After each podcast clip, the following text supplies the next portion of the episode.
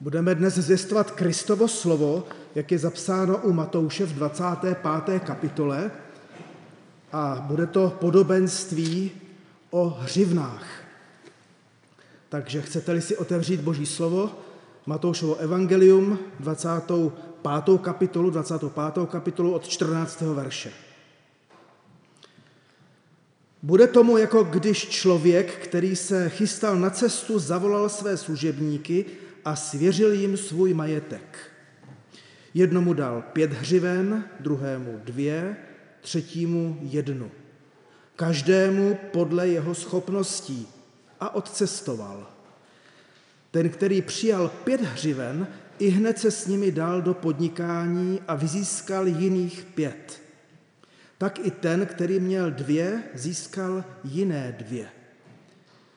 Ten, který přijal jednu, šel, vykopal jámu a ukryl peníze svého pána. Po dlouhé době se pán těch služebníků vrátil a začal účtovat. Přistoupil ten, který přijal pět hřiven, přinesl jiných pět a řekl, pane, svěřil si mi pět hřiven, hle, jiných pět jsem jimi získal.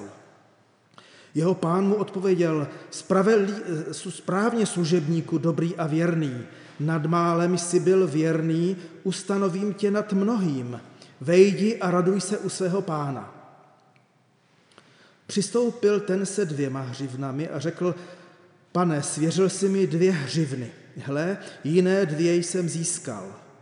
Jeho pán mu odpověděl, správně služebníku dobrý a věrný, nad málem si byl věrný, ustanovím tě nad mnohým. Vejdi a raduj se u svého pána. Přistoupil i ten, který přijal jednu hřivnu a řekl, pane, poznal jsem tě, že jsi tvrdý člověk. Sklízíš, kde jsi nesel a sbíráš, kde jsi nerozsypal. Bál jsem se, a proto jsem šel a ukryl tvou hřivnu v zemi. Hle, zde máš, co ti patří. Jeho pán mu odpověděl, služebníku špatný a líný, věděl jsi, že žnu, kde jsem nezasel a sbírám, kde jsem nerozsypal. Měl si tedy dát mé peníze peněžníkům, abych přišel a to, co mi patří, si vybral i s úrokem.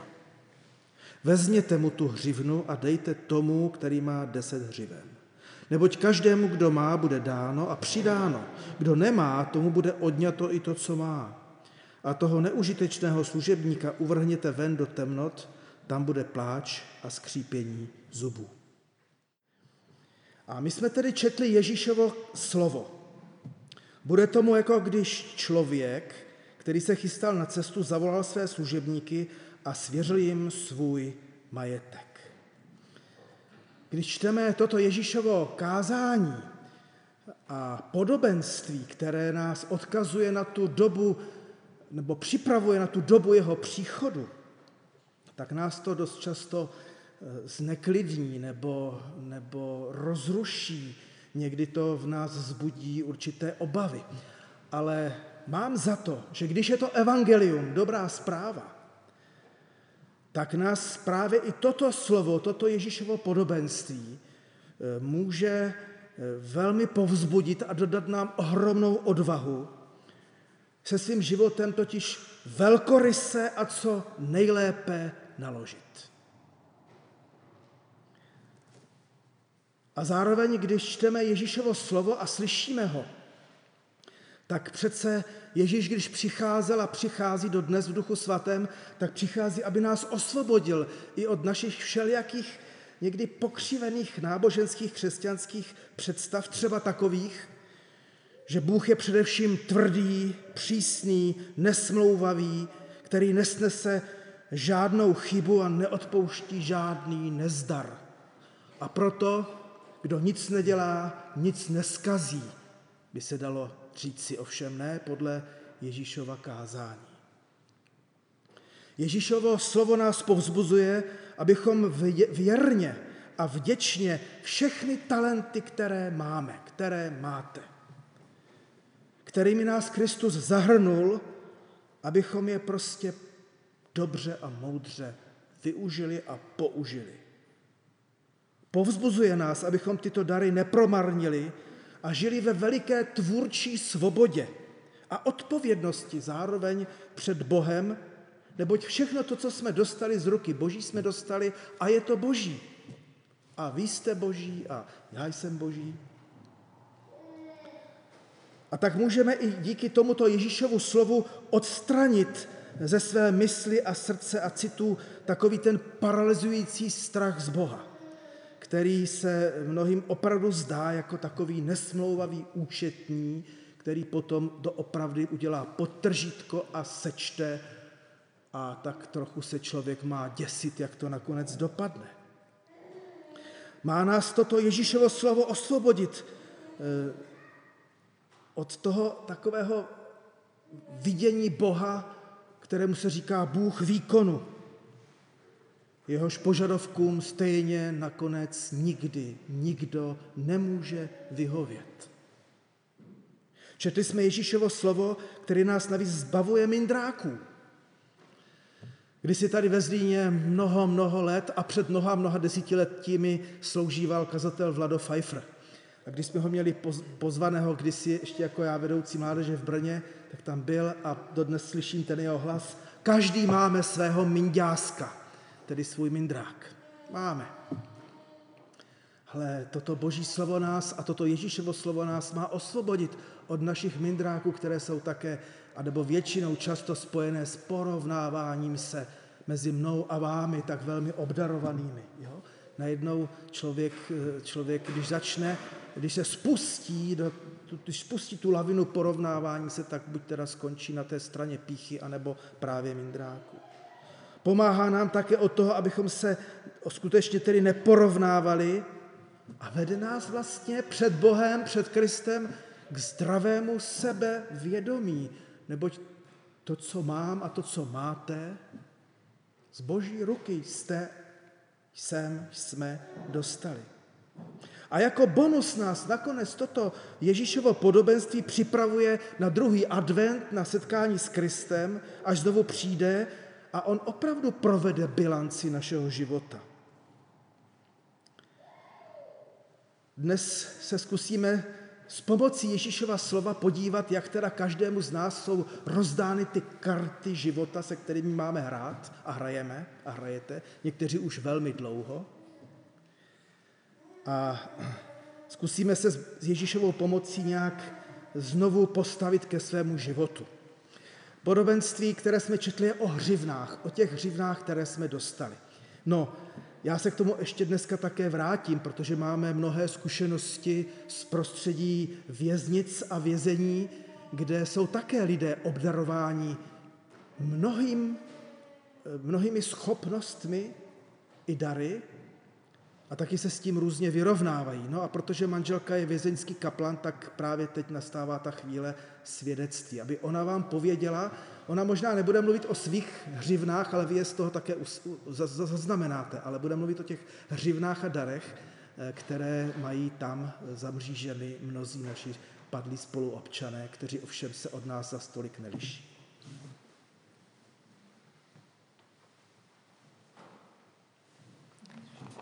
Dobré dopoledne. Já jsem Jana Matulíková, jsem kaplanka ve věznici Vinařice. Eh, já jsem vám vzala eh, dopis, který jsem zapomněla, že mám v kabelce. Napsal mi ho jeden vězeň, jenom tak mi jako napsal takovou žádanku, co by potřeboval, eh, že se mnou potřebuje mluvit a tak. A píše strašně, já vám ho tady pak nechám, abyste se na to koukli, ale nakreslil mi k tomu obrázek. On prostě přijde, udělá má obraz. A jako ti moji vězňové mají obrovské nadání. Je tam spousta vynikajících muzikantů, kteří neumí noty, ale vezmou kytaru a hrajou, že můj syn, který má vystudovanou hudbu, tak říká, na co jsem těch šest let studoval. Přijde a zahraje. Máme tam keramickou dílnu. Oni dělají tak úžasné věci. Teďka ten jeden vězeň, který je tam tak jako uh, asi nejlepší z těch keramiků, tak teďka dělá uh, draky Eh, kteří se líhnou z vajec a eh, dělá to tak, že jim jako udělá takovou jako děuru a pod to vejce se dá třeba František nebo něco a těm drakům to kouří z pusy. Prostě oni dělají fakt, jako to, to jsou nápady, to, to já to nechápu. Prostě já nenakreslím tak jako svýmu dvouletému vnukovi to stačí ještě, jako to můžu nakreslit to autíčko nebo stromeček, domeček, to zvládám, ale já nepropojím to, co mám v hlavě s rukou a oni to mají naprosto přirozeně. A o čem chci mluvit? Tam jsou lidi, kteří mají ty hřivny, s kterými neumí pracovat. Protože mám eh, zkušenosti z vězní, kteří jsou vystudovaní, jsou to eh, chytří lidi, vzdělaní, vysoké školy, ale svoji hřivnu prostě zneužili. Eh, nepoužili to správně tak, jak bylo potřeba a dovedlo je to třeba do toho vězení. A mám eh, zkušenost tuto. Měla jsem tam vězně, který eh, byl opravdu velmi dobrý, velmi dobrý obchodník, založil si s nějakým kolegou firmu, eh, pracovali asi tvrdě, měli spousty zákazníků, měli velký obrat. A pak se jednou stalo, že ten kolega toho mého vězně tu firmu vytuneloval, utekl s penězma a tady tenhle ten můj vězeň tedy za to šel sedět, protože to společníka nechytili. A on vlastně ty svoje hřivny eh, využil opravdu mizerně, protože mít hřivny znamená umět dobře žít taky, správně žít. A jeho to přivedlo k tomu, že začal chodit do kaple, začali jsme povídat. On tedy nechtěl vlastně slyšet o Pánu Bohu zas až tak, on si potřeboval jenom popovídat, ale dovedlo ho to následně k tomu, že pak, když ho přemístili do jiné věznice, tak mi napsal a napsal mi, že eh, s Pánem Bohem se dlouho hádal, že dlouho s ním řešil spor, že se mu stala velká nespravedlnost. A pak, že jednou v noci, když zase měl ty řeči Pánu Bohu a, a to věčné stěžování, takže najednou měl pocit, že Pán Bůh k němu mluví a že jemu došlo, že kdyby byl pořádně dělal svoji práci, tak tomu kolegovi by se nikdy nepovedlo tu firmu vytunelovat. Že prostě spolehal eh, na člověka, spolehal na to, že prostě všechno zvládá, že ten život jako nějak uchopili správně a že mi to chce jenom říct, abych věděla, že nebylo marné, že do té kaple chodil. A pro mě to bylo velké povzbuzení. A e, to, že ti moji vězňové umí tu keramiku a umí kreslit, tak e, jim to vlastně nakonec k ničemu nebude, protože to dělají jenom po dobu toho věznění, protože tam na to mají čas, mají tam na to prostředky, zrovna tenhle potřebuje ty čtvrtky tvrdé, takže nesmím je zapomenout koupit ještě. Ale co pak s tím? Jako, co máme, co umíme dělat, co uh, si přineseme do toho života, kdy jsme venku, kdy nehrajeme jenom v tom zhromáždění, čím potěšíme lidi, čím prospějeme božímu lidu a čím prospějeme Pánu Bohu. A ještě jedna poslední věc. I vězňové čtou bránu. Děkuji.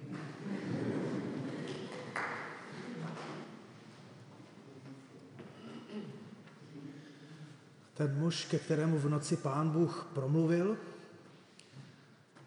tak zužitkoval tu hřivnu vzdělání, že umí číst a psát, tak napsal, jak jsem slyšel, 120 klientům, které firma poškodila s prozbou za odpuštění a někteří mu napsali, že mu odpouští. Tak to nás vždycky dojme. Takže, milé sestry, milí bratři, jak jsou rozdány naše karty? Jednomu dal pán pět hřiven, jednomu dvě hřivny a jednomu jenom jednu hřivnu. Vůbec se neřeší, jestli je to spravedlivé, ale bylo to podle schopností. Takhle jsme to i četli. A ty karty totiž, a používám ten výraz, ty hřivny, to obdarování není Pánem Bohem dáno náhodně, jak ta karta komu padne. Pán církve dal každému podle jeho možností. Ježíš nikoho neprotežuje ani nepřetěžuje. Samozřejmě v životě každého z nás eh, hrají roli naše geny a chromozomy, jak se poskládaly, a rodinné stříbro, anamnéza, zděděné vlastnosti, ale také ty dary milosti, charismata, která jsme dostali ve víře v Ježíše Krista a skrze naplnění Duchem Svatým. Řeč je o talentech. A o ty právě v Ježíšově kázání tehdy pro učedníky a pro nás nyní jde. Řecké slovo talanton, my užíváme samozřejmě to slovo hřivna, znamenalo původně jednotku váhy, později stanovené množství stříbra či zlata a ještě později hodnotný nějaký peníz, minci. A někteří vykladači mají za to, že talent byla mzda obyčejného dělníka za 15 let. Takže bylo to málo nebo moc? Ale ať už talent znamenal cokoliv, vyjadřoval vždycky nějakou ohromnou hodnotu, cenu, majetek. Majetek, který ovšem patří Pánu Bohu, který je svěřen užívání, k nakládání, ale patří Pánu Bohu. Svěřený poklad. A z Ježíšova kázání je skutečně patrné, že e, mezi námi lidmi nikdy nebyla a opravdu nebude rovnost. Takové to rovnostářské e, socialisticko-komunistické myšlení prostě u Ježíše prostě nebylo a není a nebude. Ale zároveň je jasné, že ona nerovnost vlastně není problém.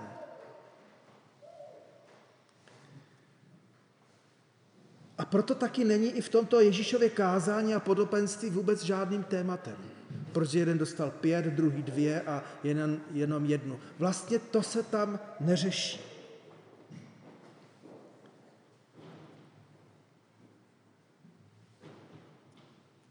My se často trapně porovnáváme. Kdo je největší, nejdůležitější, nejobdarovanější, kdo toho nejvíc umí a, a tak dále ale na to opravdu můžeme osvobodivě s pomocí Ježíšova slova vždycky a znovu zapomínat. Je totiž dobré vědět, že ani kazatel, ani starší zboru vůbec nemusí být nejobdarovanější lidmi Pánem Bohem. Často nejsou.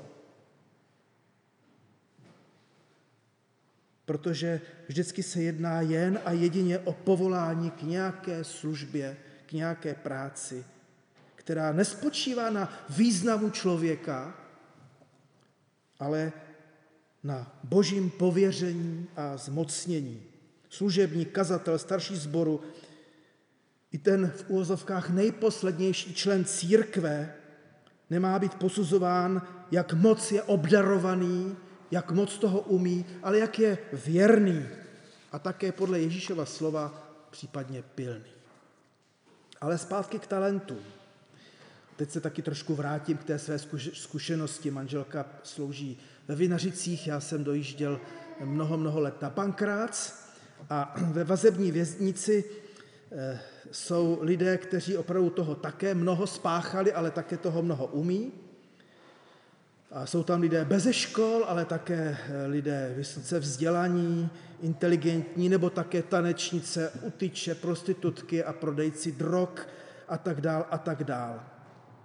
A čas od času mám nápad, že se jich zeptám eh, v takových skupinkách, když sedíme, co umíte, na co jste dobří, eh, jakou máte hodnotu, kvalitu, co dovedete. A většinou je tato moje otázka uvádí do takových trošku depresí, nebo někteří, no většina z nich svěsí hlavu, nějak si uvědomují, Eh, tu svou, ten svůj život, kam to, kam to dotáhli. Jeden vězeň byl vtipný, vím kradnout a to velmi dobré. Eh, ale, eh, ale i oni právě něco dovedou. I oni mají mnoho schopností a tak se snažím je povzbuzovat. Když jsem tam viděl takového mohutného muže s jedním vyraženým okem a jednomu ještě zůstalo, který eh, zabil svou ženu ale zároveň, který dovedl toho vězně, který vedle něho seděl a pořád plakal, protože to byl prvotrestaný a zrovna tam byl tři týdny, což je strašný šok, tak on ho tak jako poplácával, říkal, neboj se, to zvládneš. Jo. Uměl povzbudit. Uměl povzbudit. A to v dané chvíli bylo jediné potřebné a nutné co, a i možné, co mohl udělat. A tak tedy se ptám nejen těch eh, pankrátských našich spoluobčanů, ale vlastně i vás, co umíte, na co jste dobří, co máte, co všechno jste dostali. A možná chápete, že to není nakonec otázka nějakého matulíka, ale že to Duch Svatý se nás znovu ptá. Pán Ježíš Kristus nám tuto otázku připomíná. Na co jste dobří? Skutečně, na co jste dobří? Čím vládnete? Jestli právě třeba malováním, někdo, někdo hudbou, někdo organizováním, nebo máte jenom zdraví s odpuštěním, díky Bohu za tak velký dar, vzdělání, a nebo máte mimořádná charizmata od Ducha Svatého. Jako třeba apoštol Pavel měl jedno mimořádné charisma, totiž charisma celibátu, tak o tom mimo jiné také píše. A nebo opravdu umíte povzbudit, anebo máte dar řízení, ať už církve nebo firmy, napomínání, pečování, darování, obdaro, darovat, učit, nebo taky se modlit, ať už, ať už svým vlastním jazykem nebo jinými. Nebo vám bylo požehnáno na majetku, i tom pomíjitelném stříbře. Dostali jste školy, umíte číst a psát, jako ten vězeň, který pak, když uměl psát, tak nakonec využil toho psaní ke 120 dopisům s omluvou. To je dost dobře využitá eh, schopnost a, a najednou obdarování, jak se z nějakého dopisu může stát něco, něco strašně dobrého. A tak všichni jsme více nebo méně obdarovaní, rozliční. A teď jde o to, jak s tím božím svěřeným majetkem naložíme a budeme nakládat. Proto toto Ježíšovo kázání a slovo je aktuální vlastně pořád, dokud Ježíš nepřijde. A z Ježíšova kázání vyplývají vlastně dvě možnosti. My to dobře známe. Buď odvážně a riskantně s tím božím darem života naložit, jak nejlíp umíme, anebo pro zichr abychom to náhodou Pánu Bohu neskazili, tak to tak nějak zakonzervovat všechno. E, mimo jiné, proto mě vůbec nedráždí, když se někdy řekne tradiční církev, protože tradice znamená něco vzít a předat dál. To je vlastně význam tradice. Převzali jsme od rodičů, od prarodičů a dáváme to dál dětem a, a vnukům. To je tradice. Celá církev je tradice. Bible je nejtradičnější Bible, co existuje. Tisíc let se psala a předávala a stále předává. Ale nemám rád slovo konzervatismus, když se něco uzavře, zadělá a pak to těžko otevíráte a používáte. Tak tedy smělá odvaha nebo strach? Ten, který přijal pět hřiven, i hned se s nimi dal do podnikání a vyzískal jiných pět tak i ten, který měl dvě, vyzískal jiné dvě. Ten, který přijal jednu, šel, vykopal jámu, ukryl peníze svého pána. U Lukáše čteme, že to ještě zabalil nějak do šátku, prostě nějakým způsobem to, to opravdu zakonzervoval, schoval, aby se to, co dostal, prostě neskazilo. Já jsem to dnešní Ježíšovo kázání vybral k povzbuzení vašemu i mému, Protože i v církvi bývá dost důvodů ke strachu udělat chybu, eh, bát se kritiky nebo nepatřičně se bát Boha. My, co čteme Bibli, dobře víme, eh, co je ve starém zákoně opakovaně v knihách moudrosti zapsáno, že počátek moudrosti je bázeň před hospodinem. Ale když bych použil slova bývalého tajemníka komunistické strany Československa Jakeše, trošku jsme to s tou bázní někdy přešvihli. Jo? Že někdy ta bázeň z Boha se stala paralyzujícím strachem eh, z hospodina.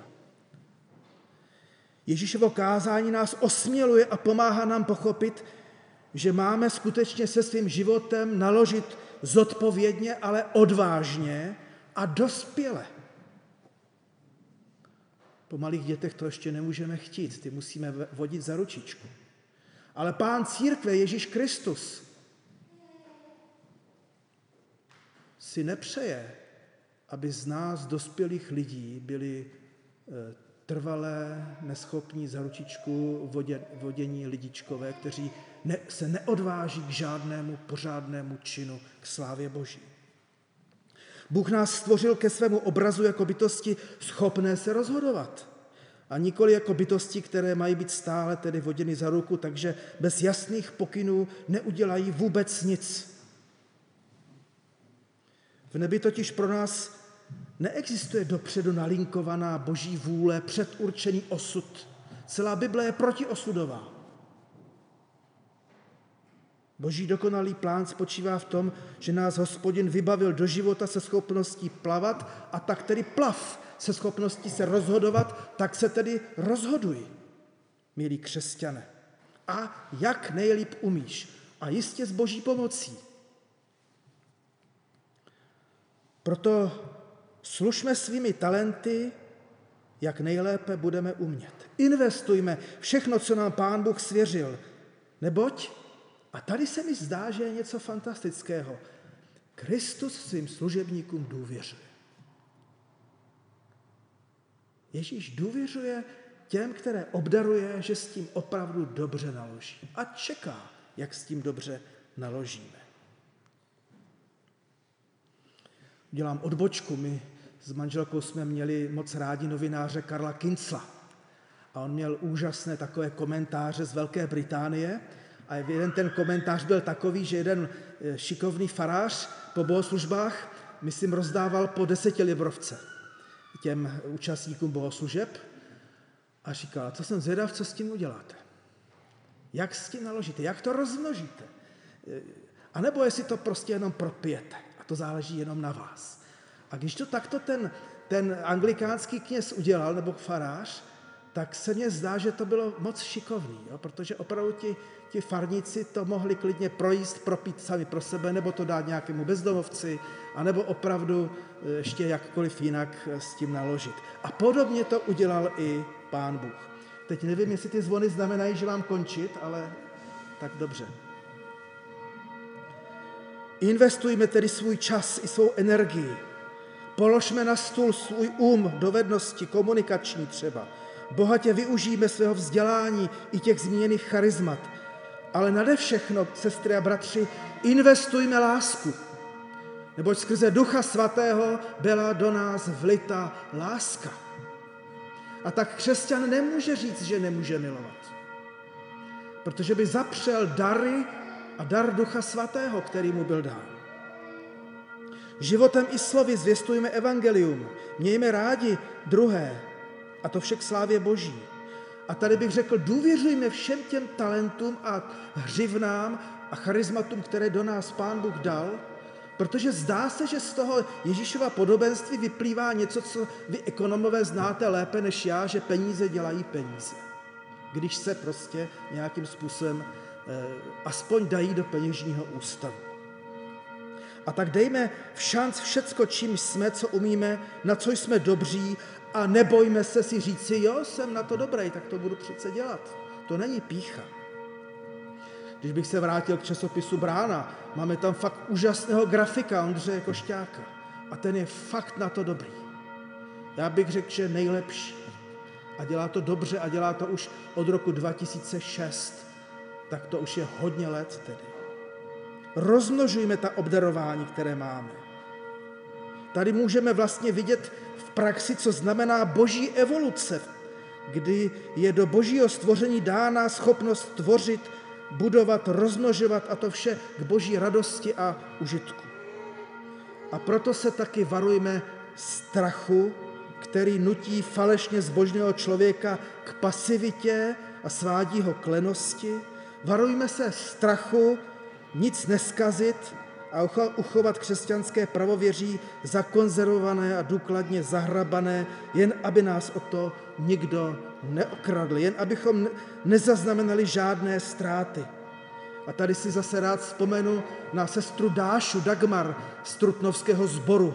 My jsme tam se snažili v jedné okolní vesnici či městečku založit novou práci, novou stanici. Podotýkám, nepodařilo se nám. Ale když jsme byli v tom tvůrčím nasazení a v těch modlitbách a diskuzích, tak ta sestra řekla, když tak uděláme chybu. A to bylo tak osvobodivé. A já když na to občas vzpomenu a někdy to řeknu, tak pak docela často za mnou lidi říkají, to mi pomohlo. Když tak udělám chybu. Ale přece já tu chybu udělám proto, ne že chci udělat chybu, ale proto, že chci dělat dobré věci. A pán Bůh to vidí. Jsem přesvědčen, že ač to v Ježíšově kázání není explicitně řečeno, že pán Bůh dovede ocenit i snahu, která nakonec třeba nepřinese kýžené ovoce a užitek. Neboť Bůh hledí k srdci upřímného a akorát s tím líným služebníkem má prostě problém. Toto Ježíšovo slovo a kázání se týká jeho druhého příchodu. Po dlouhé době se pán těch služebníků vrátil a začal účtovat. Všimněme si toho rozdílu mezi služebníky dobrými, věrnými a tím služebníkem zlým, jak se o něm říká, a líným. Tady vidíme, že být líný a zlý, že to je hodně blízko, vedle sebe. Ti první vůbec neřešili, aspoň jak nám to Pán Ježíš Kristus předkládá, vůbec neřešili, jaký že to Pán Bůh je. Jakoby se s odpuštěním tak moc tou teologií nezabývali. Asi jo, ale to tady není. Vůbec se nezdržovali tím, jestli je přísný, přesný, striktní, laskavý, dobrý, velkorysý. Prostě dělali to, k čemu je pán pověřil a hotovo. Zatímco ten třetí ze služebníků se jeví přímo jako odborník na pána Boha. Velmi přesně věděl, že je tvrdý. Tedy tady se mýlil poněkud, protože to pán Ježíš po něm neopakuje. Že sklízí, kde nezasel a schromažďuje, kde nerozsypal, ale tady se nemýlil tady měl pravdu. A tak mi odpuste trošku vulgarismus. Měl plnou hubu pravověří a svatých řečí, ale skutek utek. Z Ježíšova kázání také vyplývá, že pán Bůh člověka neustále překvapuje. Předpokládám, že vás, jako i mě. Pro mě bylo kdysi velmi osvobodivé, když jsem nějak ve svém duchovním zrání a, a pořád snad ještě zraju porozuměl, že Bůh přece není ten přísný účetní s velkým U, který nám to pak jednou spočítá. Jenomže tady v tomto Ježíšově podobenství a kázání se najednou dočítám, že ale on je a bude taky účetný. A tak tedy je nebo není? Ukazuje se, že Písmo svaté, Bible a i Ježíšova kázání, že to není systematická teologie, která má nám nakonec pomoci udělat přesný, jasný, konečný eh, jaksi pohled na Pána Boha, jak přesně eh, hospodin jedná a jaký je. Ukazuje se moudrost starých dávných teologů, křesťanů i našich starších bratří ve víře židů, kteří říkají, že Bůh je vždycky jiný a ještě vždycky je větší, než, než jsme my i než je naše chápání. A tak ano, doopravdy Pán Bůh skutečně není především účetní, ale tak, jak mě to těší, je láska. A protože Bůh je láska, tak já mohu prožívat to, co čtu v první Janově čtvrté kapitole, že láska nezná strach, dokonalá láska strach zahání, nemusím se Boha bát. Abych nakonec ale stejně se musel vyrovnávat i s tím, že ale Pán Bůh ale i nakonec i mě to spočítá, jako i vám. A že, eh, že nakonec Pán Bůh to nějak eh, účetně taky podtrhne. Z Ježíšova kázání jsme svědky pozoruhodné skutečnosti. Že totiž někteří opravdu nepotřebují slyšet, aby jim Pán Bůh připomínal, že jim to sečte. A byla by to chyba. Ale jiným je to třeba spočítat. Jiným je to třeba připomenout. Tak jako když někteří mají strach, aby nepřišli o spasení, tak jak budu povzbuzovat sestro, bratře, nikdo ti ho nemůže vzít. A když někdo bude žít arrogantní křesťanství bez pokání, tak mu řeknu, člověče, přijdeš o spásu, pozor na to. Jsme tedy z Ježíšova kázání svědky pozoruhodné skutečnosti. Někteří se svého pána vůbec nebojí, důvěřují mu a naprosto nejsou paralizováni hruzou z Boha, zatímco jeden byl takový, že se Boha bál tak moc, že ho ten strach úplně strávil, a nebo se na ten strach vymlouval, to je taky ještě otázka. Jedni vůbec nemají žádný problém s tím, že Bůh je také účetní, prostě se toho neděsí a rádi před něj předstoupí a vyloží na stůl to, co získali, udělali. A fakt beze strachu. A jiný je z Boha účetního k smrti vyděšený a může si za to sám. Jedni vůbec neřeší, jak moc jsou a byli úspěšní ve svém podnikání, kdežto jiný žil a žije v takových obavách z neúspěchu, že ho ty obavy úplně o všechno oberou. A žel tady v tomto Ježíšově podobenství u Matouše, že ho to nakonec ten jeho životní, to pojetí jeho křesťanství ho nakonec obralo jeho spásu, což je docela eh, hrozivé. Jsme u samotného závěru dnešního zvěstování Ježíšova slova. Bude tomu, jako když člověk, který se chystal na cestu, zavolal své služebníky a svěřil jim svůj majetek.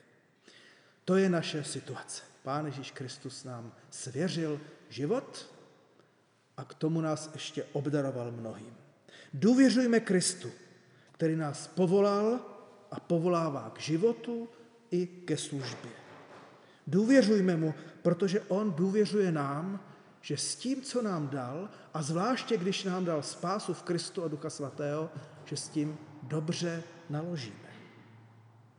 Jako služebníkům ze svého kázání pán rozdal i nám talenty podle i našich možností a schopností. Nemusíme se proto bát, že bychom to ve svém životě i v církvi ve sboru skazili, budeme-li všechno to, co jsme a jací jsme, investovat k slávě Boží. A to může být v sekulárním prostoru, to může být v církvi, jistě by to mělo být i v rodině. Služme věrně a odvážně, pak se nebudeme muset obávat toho, že Pán Bůh s námi zúčtuje zle, protože budeme moci slyšet to, co Ježíš už dopředu nám vzkazuje. Správně služebníku dobrý a věrný. Nad málem byl si věrný, ustanovím tě nad mnohým, vejdi a raduj se u svého pána. No a z toho všeho mi pak vyplývá taková eh, pro mě vtipná poučka, eh, že komu je dáno, tomu bývá v církvi služeb a úkolů ještě přidáno a to je taky ta odměna. Amen.